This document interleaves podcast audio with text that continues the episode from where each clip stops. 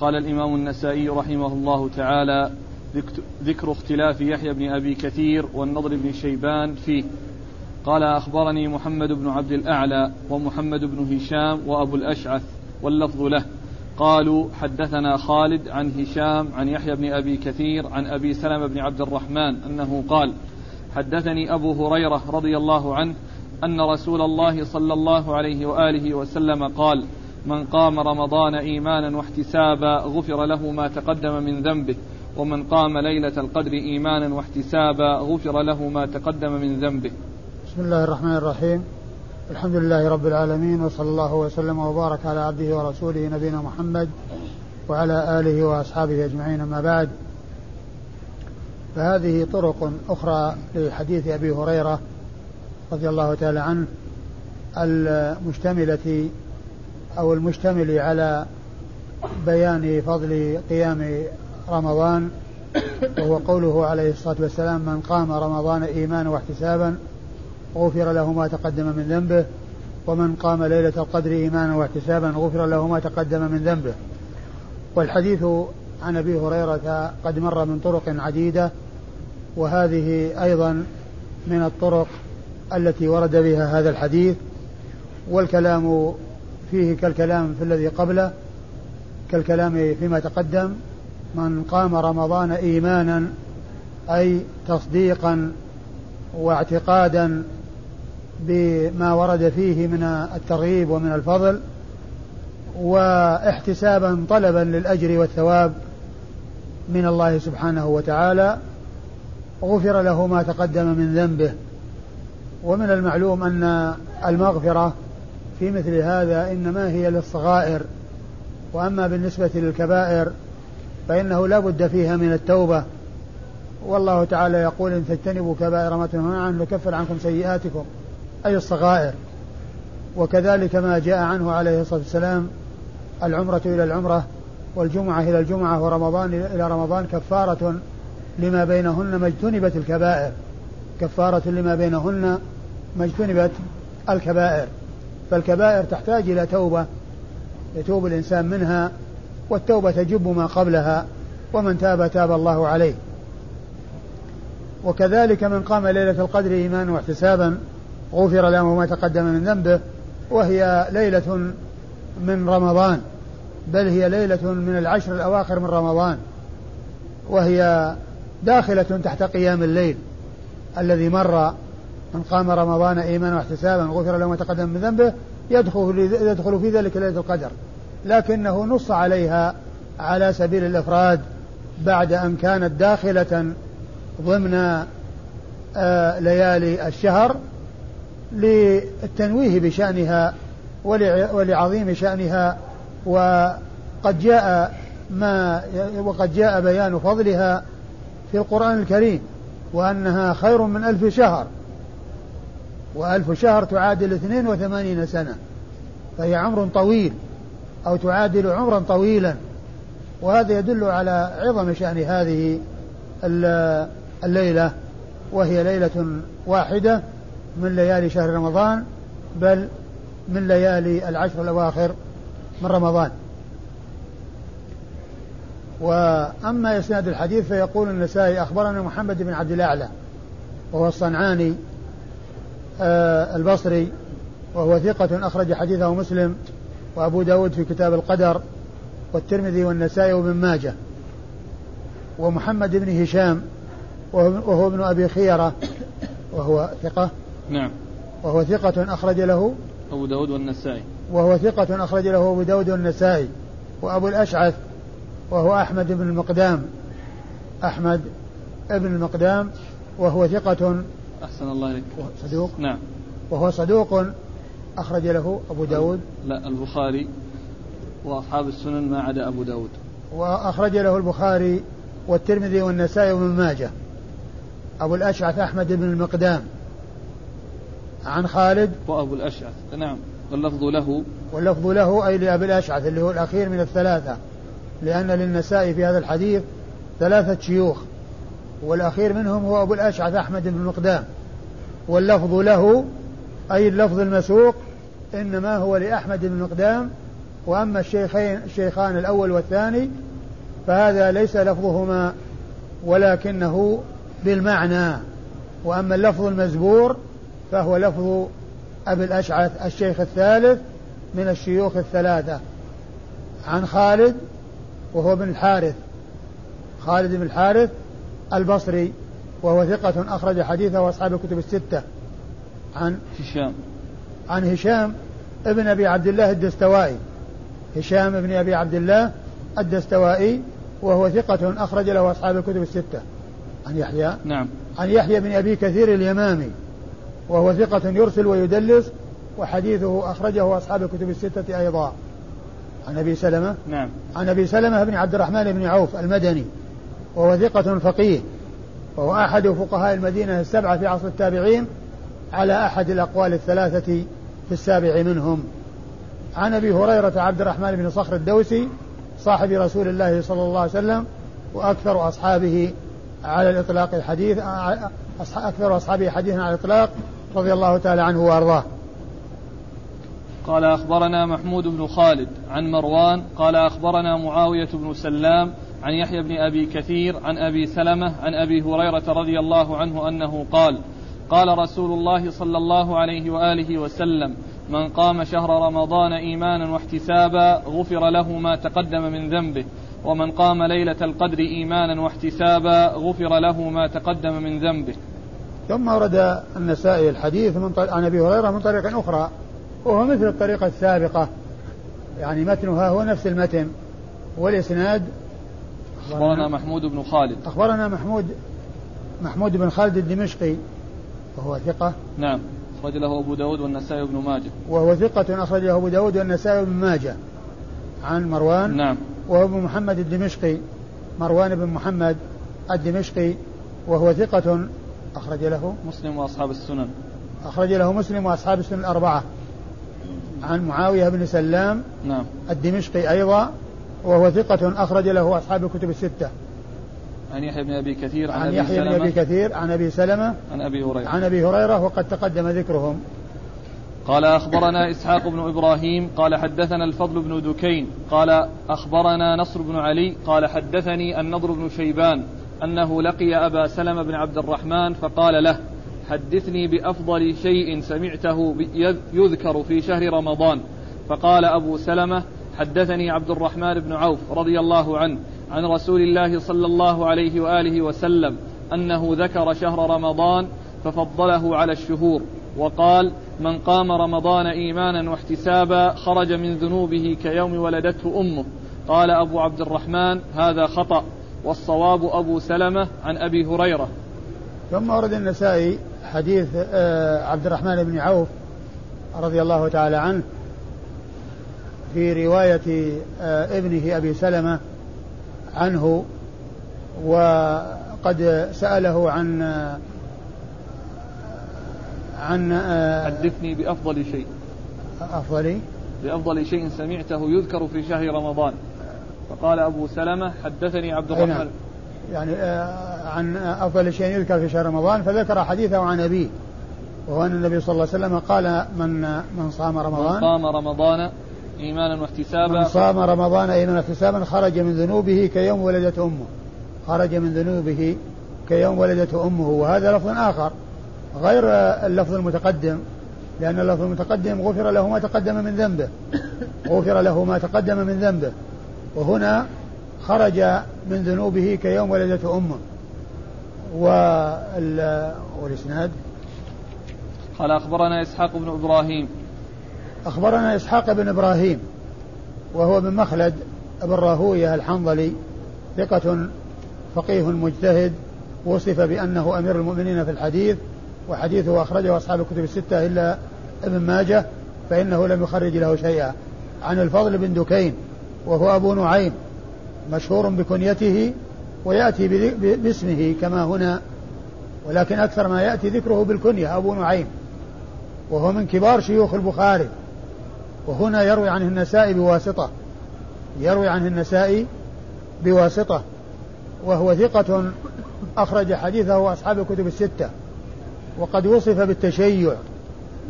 ولكن نقل الحافظ بن حجر في مقدمة الفتح عن بعض العلماء عنه أنه قال ما كتبت علي الحفظة أنني سببت معاوية. ما كتبت علي الحفظة أنني سببت معاوية وهذا يدل على سلامته من التشيع لأن سب معاوية وشتم معاوية هذا من أسهل الأشياء عند الشيعة بل حتى الزيدية الذين هم أهون الشيعة وأخف من الرافضة بكثير يتفقون معهم على سب معاوية يتفقون على سب معاوية ويلتقون على سب معاوية وإن كانوا لا يسبون الشيخين أبا بكر وعمر والرافضة يسبونهم إلا أن معاوية هو مشترك سبه أمر مشترك بين هذه الفرق الضالة. وكلام أبي نعيم الفضل بن دكين الذي نقل عنه يدل على سلامته من التشيع. يدل على سلامته من التشيع لأن كونه يقول ما كتبت علي الحفظة أنني سببت معاوية يدل على سلامته لأن الشيعة لا يسلمون من سب معاوية ومن القدح في معاوية رضي الله تعالى عنه وأرضاه. وأبو نعيم الفضل بن دكين أخرج حديثه وأصحاب الكتب الستة. عن نصر بن علي. نعم. وهو بن صهبان الجهضمي البصري وهو صدوق ولا ثقة؟ ثقة. ثقة أخرج له أصحاب السنن الأربعة. أخرج له أصحاب السنن الأربعة. ويتفق معه في الاسم واسم الأب حفيده. نصر بن علي ابن نصر بن علي. نصر بن علي ابن نصر بن علي. الذي يأتي في شيوخ النسائي. فهو حفيد لهذا. يعني ابن ابن. واسمه مع اسم أبيه مكرر. لأنه نصر بن علي ابن نصر بن علي.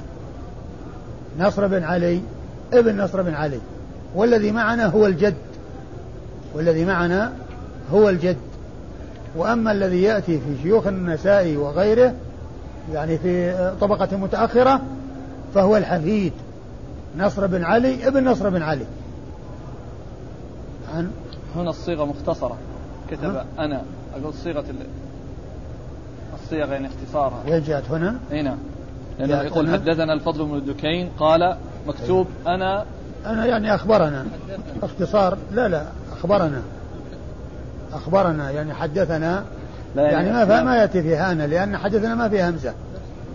ليست خلاف النسخ بارك الله فيك. النسخة اللي بأيدينا اختصار لأخبرنا. كتب أنا. أيوه؟ نسخة أخرى مكتوب حدثنا. حدثنا. إيه على كل هو كلها يعني آه، بعض العلماء لا يفرق بين حدثنا وأخبرنا. ومنهم من يفرق بين حدثنا وأخبرنا فيستعمل حدثنا في السماع وأخبرنا في العرض والقراءة على الشيخ. وأخبرنا في العرض والقراءة على الشيخ. ومنهم من يسوي بينهما ويأتي بهما على حد سواء.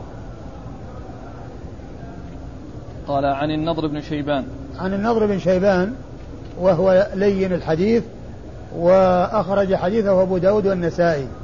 أحسن الله عليك النسائي وابن ماجه. النسائي وابن ماجه. النسائي وابن ماجه. عن أبي سلمة عن عن, عن أبي عن أبي سلمة وقد مر ذكره عن عبد الرحمن بن عوف صاحب رسول الله صلى الله عليه وسلم وأحد العشرة المبشرين بالجنة الذين بشرهم الرسول صلى الله عليه وسلم بالجنة في حديث واحد فسردهم فقال أبو بكر في الجنة وعمر في الجنة وعثمان في الجنة وعلي في الجنة وسعد بن أبي وقاص في الجنة وعبد الرحمن بن عوف في الجنة والزبير بن العوام في الجنة وطلحة بن عبيد الله في الجنة وأبو عبيدة بن الجراح في الجنة وسعيد بن زيد في الجنة. سردهم في حديث واحد عشرة ولهذا يقال لهم العشرة المبشرين بالجنة. ولا يعني أنه لم يبشر بالجنة أكثر من العشرة بل هناك غيرهم بشر ومنهم بلال والحسن والحسين وفاطمة و ثابت بن قيس بن شماس وعكاشة بن محصن وعدد كبير من أصحاب رسول الله صلى الله عليه وسلم بشروا بالجنة. لكن أطلق لقب العشرة على هؤلاء العشرة لأنهم بشروا بالجنة في حديث واحد. سردهم النبي صلى الله عليه وسلم واحدا واحدا وكل واحد قال عنه إنه في الجنة. كل واحد منهم قال عنه على سبيل الخصوص في الجنة فلان في الجنة وفلان في الجنة حتى سرد العشرة وكل واحد يقول إنه من أهل الجنة. فقيل لهم العشرة المبشرين بالجنة. ثم قال النسائي هذا خطأ والصواب عن أبي سلمة عن أبي هريرة. يعني المحفوظ أن الحديث أو رواية أبي سلمة إن إنه إنما يروي عن آه، أبي هريرة. يعني هذا الحديث. ثم أيضا الرجل الإسناد أو المتن فيه خرج من ذنوبه كيوم ولدته أمه وهذا ليس متفق مع ما مر في الروايات التي تقدمت. والحديث ضعفه الشيخ الألباني ولعله بسبب آه، آه، شيبان آه، بن شيبان. قال أخبرنا إسحاق بن إبراهيم قال أخبرنا النضر بن شميل قال أخبرنا القاسم بن الفضل قال حدثنا النضر بن شيبان عن أبي سلمة فذكر مثله وقال من صامه وقامه إيمانا واحتسابا. ثم ذكر الحديث بطريق آخر وهو حديث عبد الرحمن بن عوف آه وهو مثل ما تقدم وإنما فيه من صامه وقامه إيمانا واحتسابا. يعني ذكر الصيام والقيام مع بعض. الإسناد قال أخبرنا إسحاق بن إبراهيم. أخبرنا إسحاق بن إبراهيم قد مر ذكره. قال أخبرنا النضر بن شميل. قال حدثنا النضر بن شميل وهو ثقة. أخرج حديثه أصحاب الكتب الستة. قال أخبرنا القاسم بن الفضل. أخبرنا القاسم بن الفضل وهو ثقة. أخرج حديث أصحاب الكتب. البخاري في الأدب المفرد ومسلم وأصحاب السنة. نعم. والقاسم بن الفضل أخرج حديثه البخاري في الأدب المفرد ومسلم وأصحاب السنن الأربعة. قال عن النور بن شيبان عن أبي سلمة عن عبد الرحمن بن عوف وقد مر ذكرهم. قال أخبرنا محمد بن عبد الله بن المبارك قال حدثنا أبو هشام قال حدثنا القاسم بن الفضل قال حدثنا النضر بن شيبان أنه قال قلت لأبي سلمة بن عبد الرحمن حدثني بشيء سمعته من أبيك سمعه أبوك من رسول الله صلى الله عليه وآله وسلم ليس بين أبيك وبين رسول الله صلى الله عليه وآله وسلم أحد في شهر رمضان.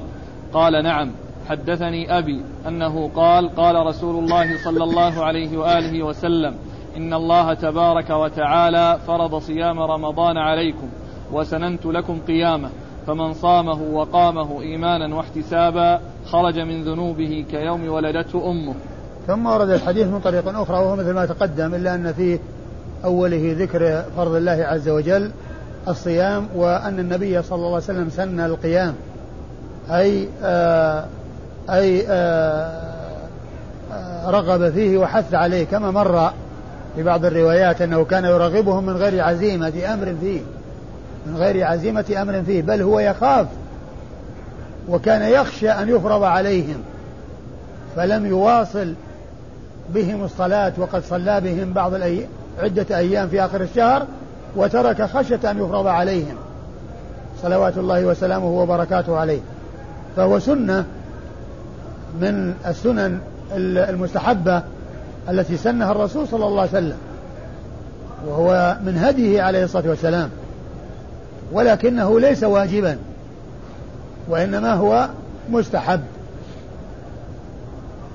والإسناد قال أخبرنا محمد بن عبد الله بن المبارك. أخبرنا محمد بن عبد الله المبارك والمخرمي وهو ثقة أخرج حديث البخاري. وأبو داود والنسائي. البخاري وأبو داود والنسائي. عن قال حدثنا أبو هشام. قال حدثنا أبو هشام وهو اسمه إيش؟ المغيرة بن سلم بن سلمة. المغيرة بن سلمة. المغيرة بن سلمة وهو ثقة أخرج حديثه. البخاري تعليقا ومسلم وأبو داود والنسائي وابن ماجه. البخاري تعليقا ومسلم وأبو داود والنسائي وابن ماجه. ما خرج له الترمذي ولا البخاري في الأصل وإنما خرج له في التعاليق.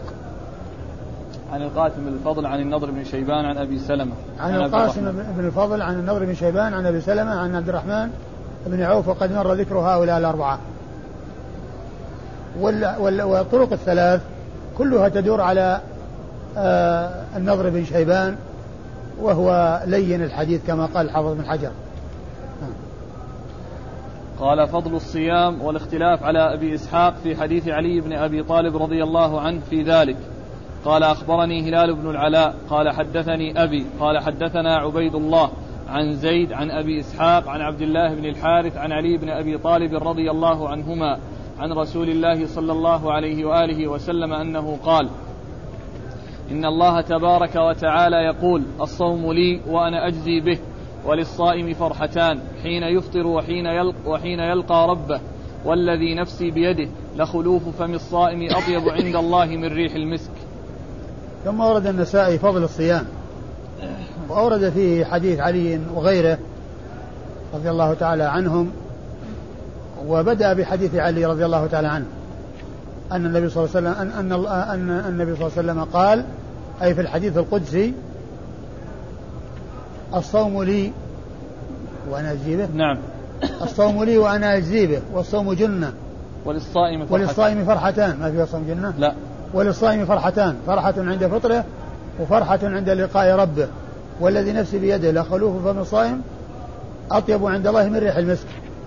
هذا يشتمل على فضل الصيام من عدة وجوه. أولا في قولها الصوم لي. كون الله عز وجل يقول الصوم لي. ومن المعلوم أن الأعمال كلها لله عز وجل الصوم وغير الصوم. لكن التنصيص على الصوم وإضافته إلى الله عز وجل يدل على عظم شأنه. وإنما خصه بالإضافة إليه مع أن الأعمال كلها لله عز وجل. وما ينفع أي عمل من الأعمال إلا إذا أريد به وجه الله. ودين الإسلام مبني على قاعدتين الإخلاص والمتابعة تجريد الإخلاص لله وحده وتجريد المتابعة للرسول صلى الله عليه وسلم. فأي عمل من الأعمال هو لله سبحانه وتعالى.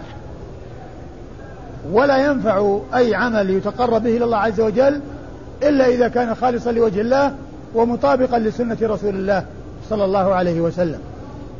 وإذا ففائدة إضافته إلى الله عز وجل مع أن الأعمال كلها له ولا يكون منها شيء لغيره.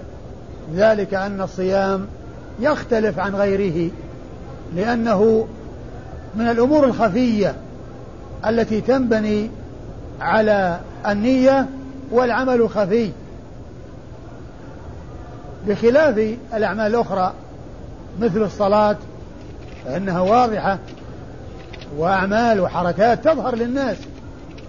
والمشروعة في المساجد. والذي يذهب المساجد يعرف أنه يصلي.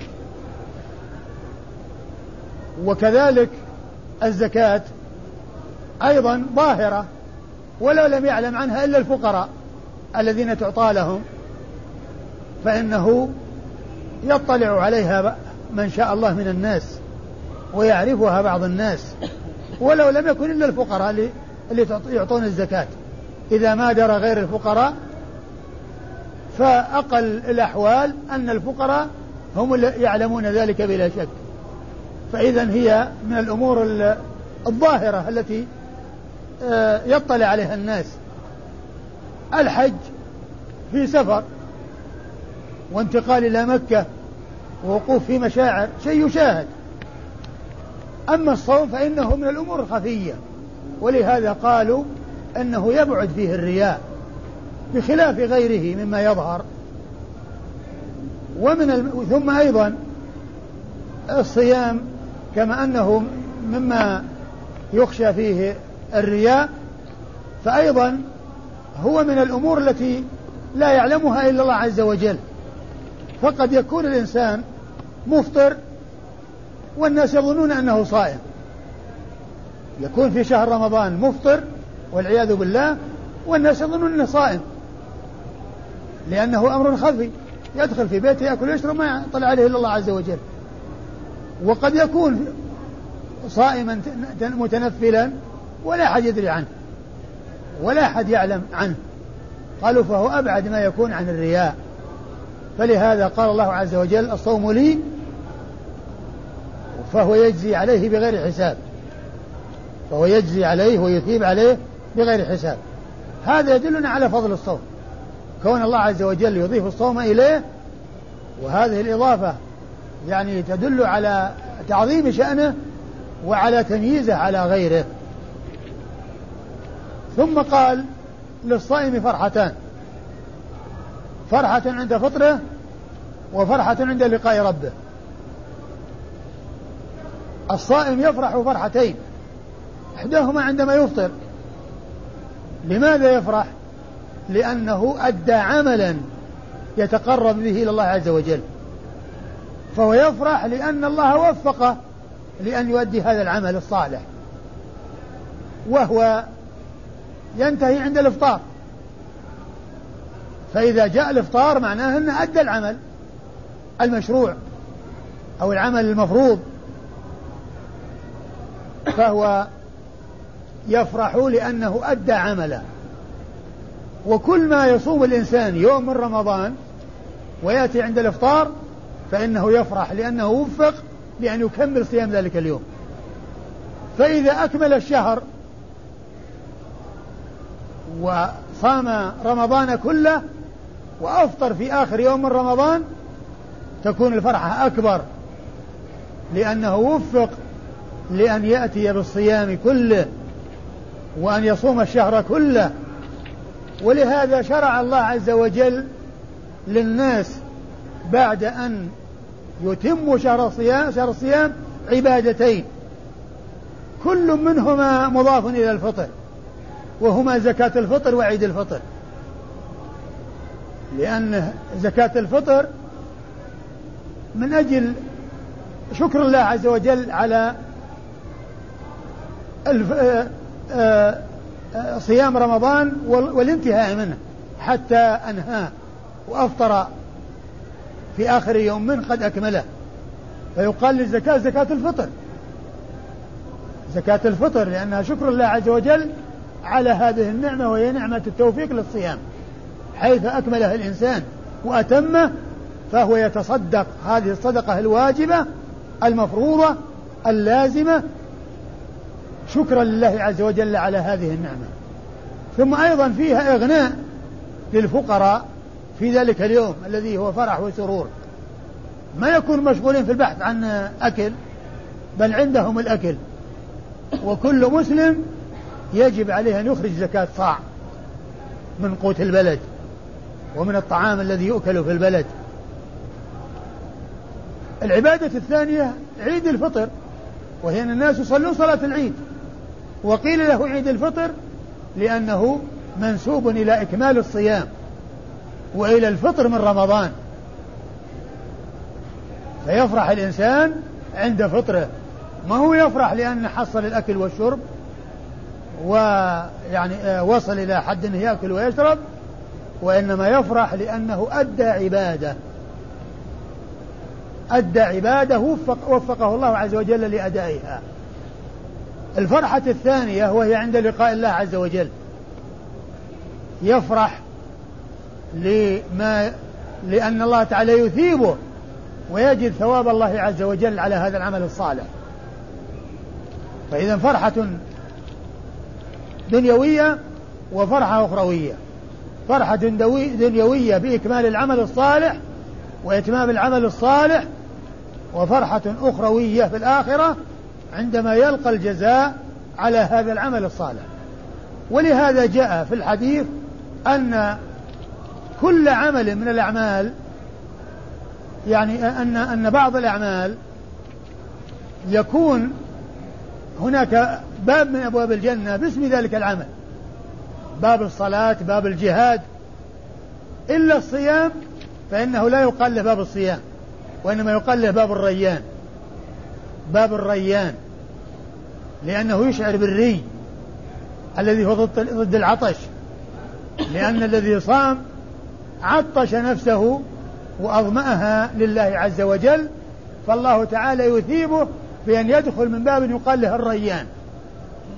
فيه ما يقابل العطش وما يقابل الظمأ وأنه فيه الري الذي هو يقابل الظمأ والعطش. فهذا من الثواب. الذي يثيب الله عز وجل عليه الصائمين. يدعى الصائمون من باب الريان. ما ما يقال لباب الصيام يقال لباب الريان. باب الجهاد باب الصلاة وما في باب الصيام باب الريان. يعني إشارة إلى أن الذي أظمأ نفسه لله وعطشها لله يجازى بأن يدخل من هذا الباب الذي هذا اسمه. ما يعني يحصل له عطش ولا يناله عطش وإنما يحصل الري. ومن المعلوم أن من دخل الجنة يحصل الخير الذي فيها وكفى لمن وفقه الله عز وجل أن يدخلها كفى ذلك فضلا وثوابا.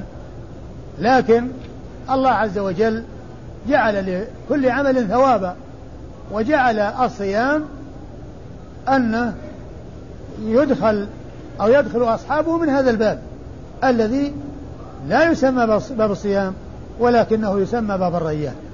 فإذا هناك فرحتان فرحة عند الإفطار لأن الإنسان أتم عملا صالحا يرجو ثوابه عند الله عز وجل ويفرح الفرحة الكبرى عندما يلقى الله عز وجل فيجازيه على هذا العمل الصالح الذي هو الصيام.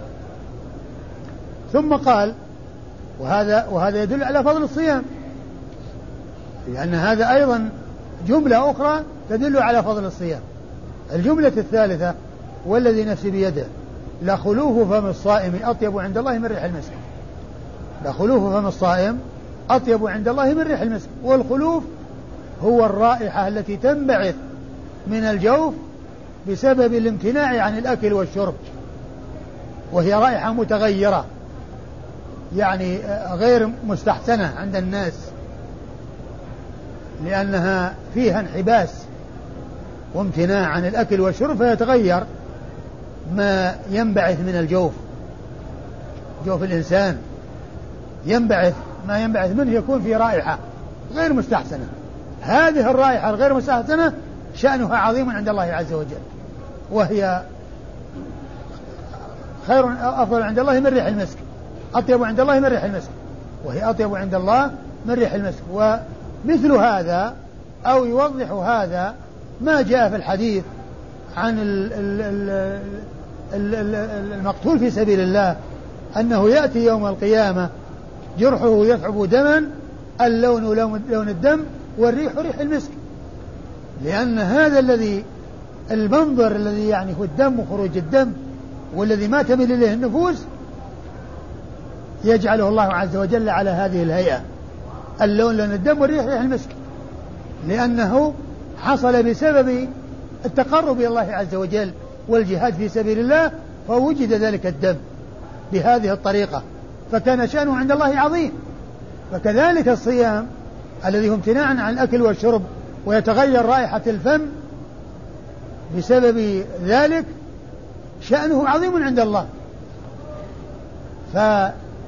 فكما أن لون الدم غير مستحسن ومع ذلك يكون عند الله عظيم فكذلك هذه الرائحة التي هي غير مستحسنة هي شأنها عند الله سبحانه وتعالى عظيم. والذي نفسي بيده لخلوف فم الصائم أطيب عند الله من ريح المسك. وهذا يدل على فضل الصيام أيضا. إذا ثلاث جمل كلها تدل على فضل الصيام. الصوم لي وأنا أجزي به يعني الله يثيب عليه بغير حساب. وأن الله تعالى أضافه إلى نفسه. والثانية للصائم فرحتان فرحة عند فطره وفرحة عند لقاء ربه. وهذه وهي تدل على فضل الصيام. والثالثة والذي نفسي بيده لخلوه فم الصائم أطيب عند الله من ريح المسك وهي أيضا دالة على فضل الصيام. وهذه الجملة استدل بها بعض العلماء على أن الإنسان لا ينبغي له أن يستاك في آخر النهار. لا ينبغي له أن يستاك في آخر النهار. قالوا لأن السواك يغير رائحة الفم فتكون طيبة ويذهب أثر الخلوف. الذي قال عنه الرسول صلى الله عليه وسلم والذي نفسه بيده لخلوف فم الصائم أطيب عند الله من ريح المسك. هكذا قال بعض أهل العلم.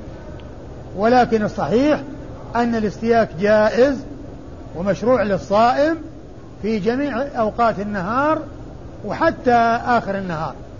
وحتى آخر النهار أيضا اللي قال بعض العلماء يعني لا ينبغي أن يستاك فيه آه، آه، جاء ما يدل على أن الاستياك يكون مطلقا في النهار في حق الصائم ولو كان في آخر النهار.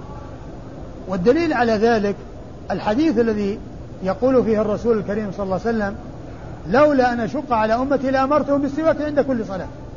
فإن قوله لأمرتهم بالسواك عند كل صلاة وهذا يشمل الصيام وغير الصيام ومن المعلوم أن صلاة العصر هي في آخر النهار وداخلة تحت هذا الحديث. لأمرتهم بالسواك عند كل صلاة. ومن ذلك صلاة العصر في حق من من هو صائم. ثم أيضا قضية أنه يذهب الخلوف ولا يذهب لا آه الرائحة الموجودة وين؟ حصل التغير. فالثواب عند الله عز وجل وكونها يعني الرائحة موجودة وين حصل شيء يحسن رائحة الفم إلا أن ما ينبعث من الجوف يعني رائحة بخلاف ذلك ولكن شأنها عند الله عظيم. الحديث آه، يدل على فضل الصيام من بجمله الثلاث. والإسناد؟ قال أخبرني والحديث قدسي. هو من الأحاديث القدسية. لأن أول الصوم لي وأنا اجزي به والله عز وجل الصوم لي وأنا اجزي به هو حديث قدسي. نعم. قال أخبرني هلال بن العلاء. أخبرني هلال بن العلاء بن هلال وهو صدوق أخرج حديثه. النسائي وحده. أخرج حديثه النسائي وحده. عن أبيه وهو العلاء بن هلال وهو فيه لين. نعم. وقال عنه فيه لين وحديث أخرجه النسائي وحده؟ نعم. وحديثه أخرجه النسائي وحده كابنه. عن؟ قال حدثنا عبيد الله. قال حدثنا عبيد الله وهو بن عمرو. عن زيد بن أبي أنيس عن زيد. نعم. وهو عبيد الله بن عمرو الرقي. وهو ثقة ربما وهم أخرج حديثه أصحاب الكتب الستة. عن زيد. عن زيد بن أبي أنيسة الجزري. وهو ثقة له أفراد أخرج حديثه أصحاب الكتب الستة. عن أبي إسحاق. عن أبي إسحاق وهو عمرو بن عبد الله الهمداني السبيعي وهو ثقة أخرج حديثه أصحاب الكتب الستة. عن عبد الله بن الحارث. عن عبد الله بن الحارث بن نوفل وقيل له رؤية وقال ابن عبد البر أجمعوا على توثيقه. يعني إن لم يكن إذا كان ما ثبتت الرؤية له فهو مجمع على توثيقه. وحديثه أخرجه أصحاب الكتب. وحديثه أخرجه أصحاب الكتب الستة. عن علي بن أبي طالب. عن علي بن أبي طالب رضي الله تعالى عنه وأرضاه. آه أبو الحسنين آه آه ابن عم رسول الله صلى الله عليه وسلم وصهره على ابنته فاطمة رضي الله تعالى عنها وأرضاها وهو رابع الخلفاء الراشدين الهاديين المهديين ومناقبه جمة وفضائله كثيرة وقد جاء في الكتب كتب الكتب الستة وغيرها أحاديث كثيرة تدل على فضله ونبله رضي الله تعالى عنه وأرضاه. وهو صهر رسول الله صلى الله عليه وسلم على ابنته فاطمة. وقد شاء الله عز وجل أن يكون الخلفاء الراشدون الأربعة أصهار رسول الله صلى الله عليه وسلم. كلهم أصهاره فأبو. فأبو بكر صهره أبو زوجته زوجة الرسول صلى الله عليه وسلم. الرسول تزوج منه. وعمر كذلك أيضا. تزوج ابنته تزوج الرسول صلى الله عليه وسلم ابنته حفصة. فالأولان تزوج منهما رسول الله. صلى الله عليه وسلم وهما أصهاره والآخران وهما عثمان وعلي تزوجوا من بنات الرسول صلى الله عليه وسلم. وعثمان تزوج رقية تزوج رقية ثم ماتت في عصمته فزوجه الرسول صلى الله عليه وسلم بعدها أختها أم كلثوم. ولهذا يقال له ذو النورين لأنه زوج ابنتين لرسول الله صلى الله عليه وسلم. تزوج إحداهما بعد الأخرى. وعلي تزوج فاطمة. فالأربعة الخلفاء الراشدون هم أصهار رسول الله صلى الله عليه وسلم.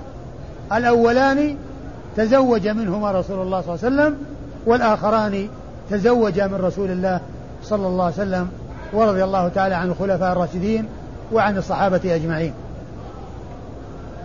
قال أخبرنا محمد بن بشار قال حدثنا محمد قال حدثنا شعبة عن أبي إسحاق عن أبي الأحوص أنه قال قال عبد الله رضي الله عنه أنه قال قال الله عز وجل الصوم لي وأنا أجزي به وللصائم فرحتان فرحة حين يلقى ربه وفرحة عند إفطاره ولخلوف فم الصائم أطيب, أطيب عند الله من ريح المسك.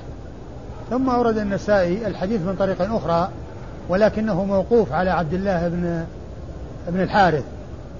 ليس ليس ذكر علي رضي الله عنه ليس فيه ذكر علي رضي الله تعالى عنه. و والمتن هو نفس المتن. الجمل الثلاث التي مرت في حديث علي جاءت في هذا الموقوف على عبد الله بن الحارث بن نوفل. والإسناد؟ قال أخبرنا محمد بن بشار. محمد بن بشار هو الملقب بن دار البصري ثقة أخرج له أصحاب الكتب الستة بل هو شيخ لأصحاب الكتب الستة. عن محمد غير منسوب وهو غندر. محمد بن جعفر الملقب غندر. وإذا جاء محمد بن بشار يروي عن محمد غير منسوب وهو أيضا يروي عن شعبة فالمراد به محمد بن جعفر. الملقب غندر وهو ثقة أخرج له أصحاب الكتب الستة. عن شعبة بن الحجاج الواسطي ثم البصري وهو ثقة وصف بأنه أمير أمير المؤمنين في الحديث وحديثه أخرجه أصحاب الكتب الستة. عن أبي إسحاق. عن أبي إسحاق عن عن أبي الأحوص. عن أبي إسحاق وقد مر ذكره. عن أبي الأحوص وهو عوف بن مالك وهو ثقة أخرج له أصحاب الكتب. البخاري في الأدب المفرد ومسلم وأصحاب السنة وهو ثقة أخرج له البخاري في الأدب المفرد ومسلم وأصحاب السنة الأربعة. وأبو الأحوص يطلق على شخصين. كل منهم يقال أبو الأحوص إلا أن هذا طبقة متقدمة وأبو الأحوص سلام بن سليم هذا طبقة متأخرة طبقته متأخرة وكل من يقال أبو الأحوص وهو مشهور بكنيته. فإذا جاء أبو الأحوص متقدم فهو هذا عوف بن مالك. وإذا جاء متأخر فهو سلام بن سليم الحنفي وكل منهما ثقة. أو يطلق على أكثر يا شيخ. ها؟ هذه الكنية على أكثر من اثنين. نعم لكن الذين في الكتب الستة ولا في ناس يعني آه، في الكتب الستة. أي نعم. في الكتب الستة. مثل من؟ في باب الكنى أبو الأحوص البغوي أخرج له مسلم. أي نعم. وأبو الأحوص الجشمي اللي معنا وأبو الأحوص الحنفي وأبو الأحوص الشامي وأبو الشامي من أخرجه. أبو داود وابن ماجه. أي نعم. وأبو الأحوص مولى بني ليث أخرج له أصحاب يعني المقصود المقصود يعني الذين يعني خرج له يعني أصحاب الكتب كلهم أو جلهم لأن ذاك أصحاب الكتب كلهم وهذا أيضا البخاري إلا أنه بس في الأدب المفرد. وأما الباقون فهو إما مسلم وحده وإما أبو داود وحده والنسائي أظن ما له إلا الاثنين هؤلاء اللي هم أبو الأحوص المتقدم وأبو المتأخر. أظن ما في أبو الأحوص. للنسائي غير هذين الاثنين. يعني مرموز لغير الاثنين؟ ها؟ من هو؟ مولى بني ليث. ها؟ أبو الأحوص مولى بن مولى من أخرج الأربعة؟ أخرج الأربعة. الأربعة؟ نعم. مقبول. عن عبد الله. عن عبد الله هو بن الحارث الذي تقدم. قال ذكر الاختلاف على أبي صالح في هذا الحديث. قال أخبرنا علي بن حرب قال حدثنا محمد بن فضيل قال حدثنا أبو سنان ضرار بن مرة عن أبي صالح عن أبي سعيد أنه قال قال رسول الله صلى الله عليه وآله وسلم إن الله تبارك وتعالى يقول الصوم لي وأنا أجزي به وللصائم فرحتان إذا أفطر فرح وإذا لقي الله فجزاه فرح. والذي نفس محمد بيده لخلوف فم الصائم أطيب عند الله من ريح المسك. ثم ورد النسائي الحديث من حديث من؟ أبي سعيد الخدري. حديث أبي سعيد الخدري رضي الله عنه. الأول حديث علي وهنا حديث أبي سعيد الخدري رضي الله عنه. وهو مثل ما تقدم بالجمل الثلاث. الصوم لي وأنا أجزي به وللصائم فرحتان ولا خلوف من الصائم أطيب عند الله من ريح المسك. كل هذه الجمل الثلاث التي كل واحدة منها تدل على فضل الصيام قد تقدمت في الطريقين السابقتين. والكلام فيها نفس الكلام. وأما إسناد الحديث فيقول النسائي أخبرنا علي بن حرب. نعم. وهو صدوق أخرج له النسائي وحده. وهو صدوق أخرج حديثه النسائي وحده. عن محمد بن فضيل. عن محمد بن فضيل بن غزوان الكوفي. وهو صدوق أخرج له أصحاب الكتب الستة. ووصف بالتشيع. وهو الذي قال عنه الحافظ بن حجر في مقدمة الفتح نقلا عن بعض أهل العلم أنه قال أي محمد بن فضيل رحم الله عثمان ولا رحم الله من لا يترحم على عثمان. يعني رحم الله عثمان بن عفان ولا رحم الله من لا يترحم على عثمان. وهذا يدل على سلامته من من من التشيع.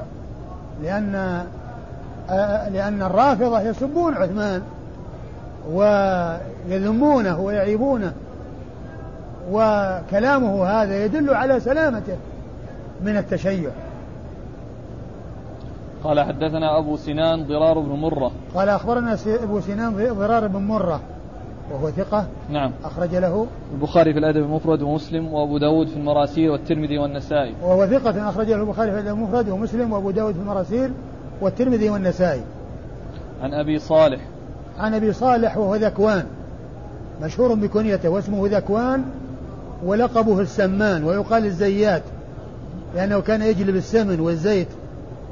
يبيعهما فقيل له السمان نسبة إلى السمن والزيات نسبة إلى الزيت يعني إلى بيع الزيت وإلى بيع السمن. فيأتي ذكره أحيانا يقال السمان وأحيانا يقال الزيات وكل منهما صحيح. هذه هذه ألقاب وكنيته أبو صالح واسمه ذكوان وهو مشهور بكنيته أبو صالح. وهو وحديثه أخرجه أصحاب الكتب الستة. ثقة أخرج حديثه أصحاب الكتب الستة. عن أبي سعيد الخدري وهو سعد بن مالك بن سنان الخدري الأنصاري صاحب رسول الله صلى الله عليه وسلم وهو مشهور بكنيته ونسبته أبو سعيد والخدري وهو أحد السبعة المعروفين بكثرة الحديث عن النبي صلى الله عليه وسلم. وهم أبو هريرة وابن عمر وابن عباس وأبو سعيد وجابر بن عبد الله الأنصاري وأنس بن مالك وأم المؤمنين عائشة. هؤلاء ستة رجال وامرأة واحدة معروفون بكثرة الحديث عن النبي صلى الله عليه وسلم.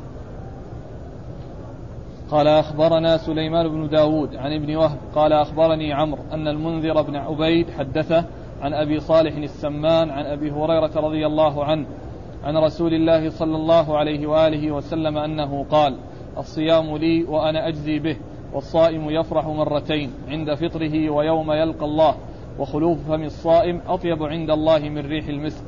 ثم ورد النسائي حديث أبي هريرة. حديث أبي هريرة؟ نعم. حديث أبي هريرة رضي الله عنه. الأول حديث علي والثاني حديث أبي سعيد. نعم. والثالث حديث أبي هريرة. رضي الله تعالى عنه. و وهو مشتمل على الجمل الثلاث التي مرت في حديث علي وحديث أبي, أبي سعيد التي هي الصوم لي وأنا الزيبة والصائم يفرح فرحتين فرحة عند فطره وفرحة عند لقاء ربه وخلوف من الصائم أطيب عند الله من ريح المسك. والإسناد؟ قال أخبرنا سليمان بن داود. أخبرنا سليمان بن داود وهو ابن الربيع المصري وهو ثقة أخرج له. أبو داود والنسائي. هو المهري؟ المهري نعم. آه أبو داود والنسائي. أبو داود النسائي أخرج حديثه أبو داود النسائي عن ابن وهب. عن وهب عبد الله بن وهب ثقة فقيه. عبد الله بن وهب المصري ثقة فقيه. أخرج حديثه أصحاب الكتب الستة. قال أخبرني عمرو. أخبرني عمرو هو بن الحارث المصري وهو ثقة فقيه. أيضا أخرج حديثه أصحاب الكتب الستة. عن المنذر بن عبيد. عن المنذر بن عبيد المدني وهو مقبول, مقبول. نعم. أخرج له. أبو داود والنسائي. وهو مقبول. أخرج حديثه أبو داود والنسائي. عن أبي صالح عن أبي هريرة. عن أبي صالح السمان. وهنا قال السمان. عن أبي هريرة وقد ما عن أبي هريرة. أبو هريرة عبد الرحمن بن صخر الدوسي صاحب رسول الله صلى الله عليه وسلم وأكثر أصحابه على الإطلاق حديثا رضي الله تعالى عنه وأرضاه. وفيه الرجل الذي وصف بأنه مقبول لكن الحديث جاء من طرق كثيرة ثابتة عن رسول الله صلى الله عليه وسلم في الصحيحين وفي غيرهما هو حديث ثابت عن رسول الله صلى الله عليه وسلم. قال أخبرنا إسحاق بن إبراهيم قال أخبرنا جرير عن الأعمش عن أبي صالح عن أبي هريرة رضي الله عنه عن رسول الله صلى الله عليه وآله وسلم أنه قال ما من حسنة عملها ابن آدم إلا كتب له عشر حسنات إلى سبعمائة ضعف قال الله عز وجل إلا الصيام فإنه لي وأنا أجزي به. يدع شهوته وطعامه من أجلي. الصيام جنة للصائم فرحتان. فرحة عند فطره وفرحة عند لقاء ربه. ولخلوف فم الصائم أطيب عند الله من ريح المسك. ثم ورد النسائي حديث أبي هريرة من طريق أخرى وهو مثل ما تقدم إلا أن فيه زيادة أن الأعمال التي يعملها الإنسان غير الصيام الحسنة بعشر أمثالها ويضاعف له إلى سبعين ضعف إلى أضعاف كثيرة. قال الله عز وجل إلا الصوم فإنه لي وأنا أجزي به. يعني أنه يجزيه بغير حساب. يجزي به بغير حساب. ففيه زيادة آه، ما ذكر في أوله من كون الله يثيب على الحسنة بعشر أمثالها وأن الله يضاعف أضعافا كثيرة إلى سبعمائة ضعف إلى أكثر من ذلك. قال الله عز وجل إلا الصوم فإنه لي وأنا أجزي علمنا أن الأعمال كلها لله عز وجل الصوم وغير الصوم. لكن أضيف الصيام إلى الله لأنه هو الذي يختلف عن بقية الأعمال من جهة البعد فيه عن الرياء ومن جهة أنه من الأمور الخفية التي قد يظهر الإنسان فيها على صفة الصائم وهو غير صائم. ما يطلع عليه إلا الله سبحانه وتعالى.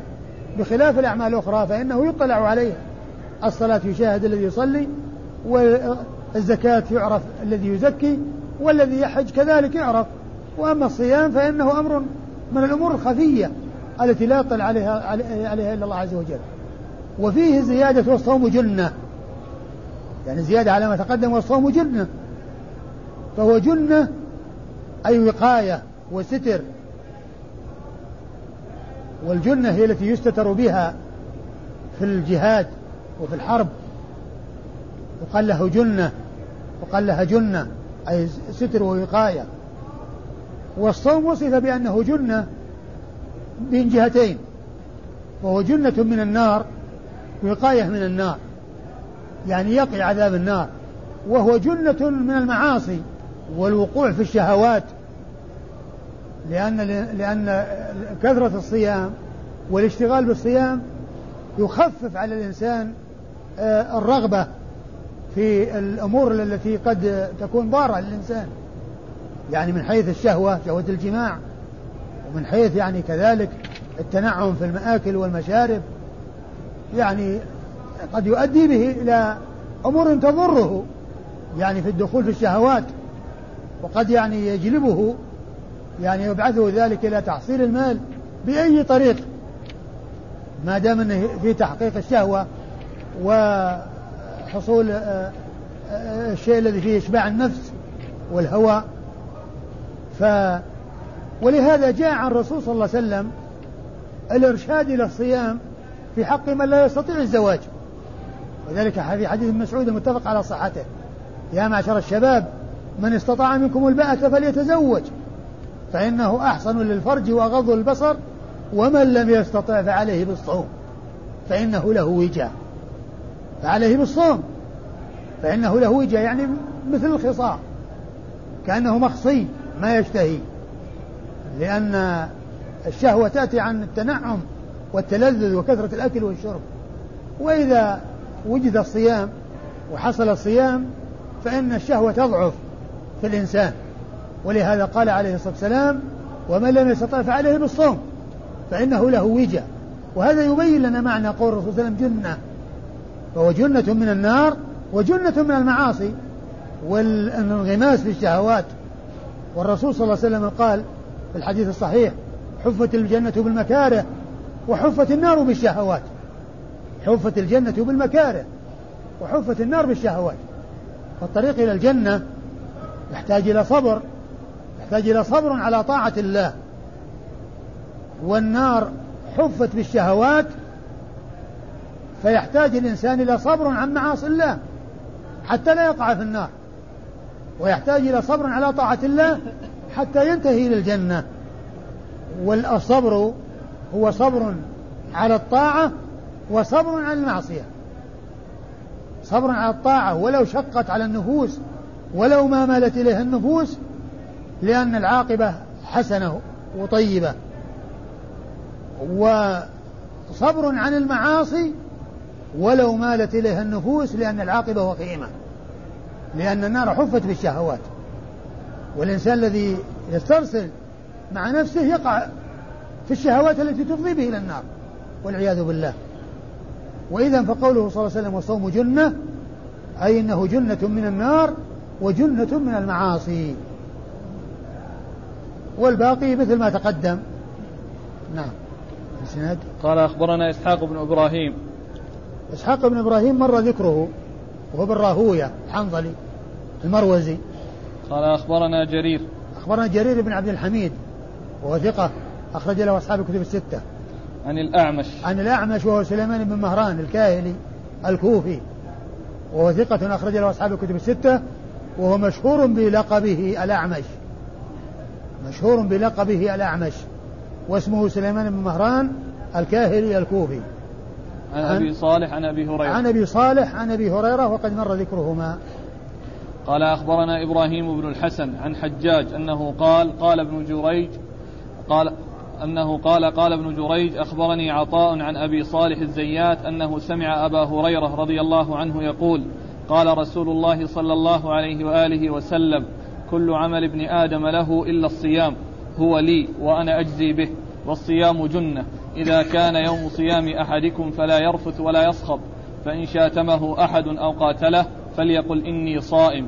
والذي نفس محمد بيده لخلوف فم الصائم أطيب عند الله يوم القيامة من ريح المسك للصائم فرحتان يفرحهما. إذا أفطر فرح بفطره وإذا لقي ربه عز وجل فرح بصومه. ثم ورد النسائي حديث أبي هريرة من طريق أخرى وهو مشتمل على ما تقدم إلا أن فيه زيادة.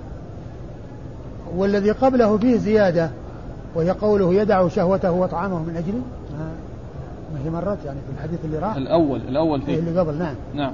يدع شهوته وطعامه من أجلي يعني يقول الصوم لي وأنا أجزي به يدع شهوته وطعامه من أجل. يدع يدع شهوته. الذي قبله ها؟ إيه يدع شهوته وطعامه من أجلي يدع شهوته وطعامه من أجلي لأنه آه، يعني هذا من الأمور خفية وهو يدعها من أجل الله ولا يطلع عليه إلا الله سبحانه وتعالى. لأنه من الأمور الخفية التي ما يطلع عليها الناس.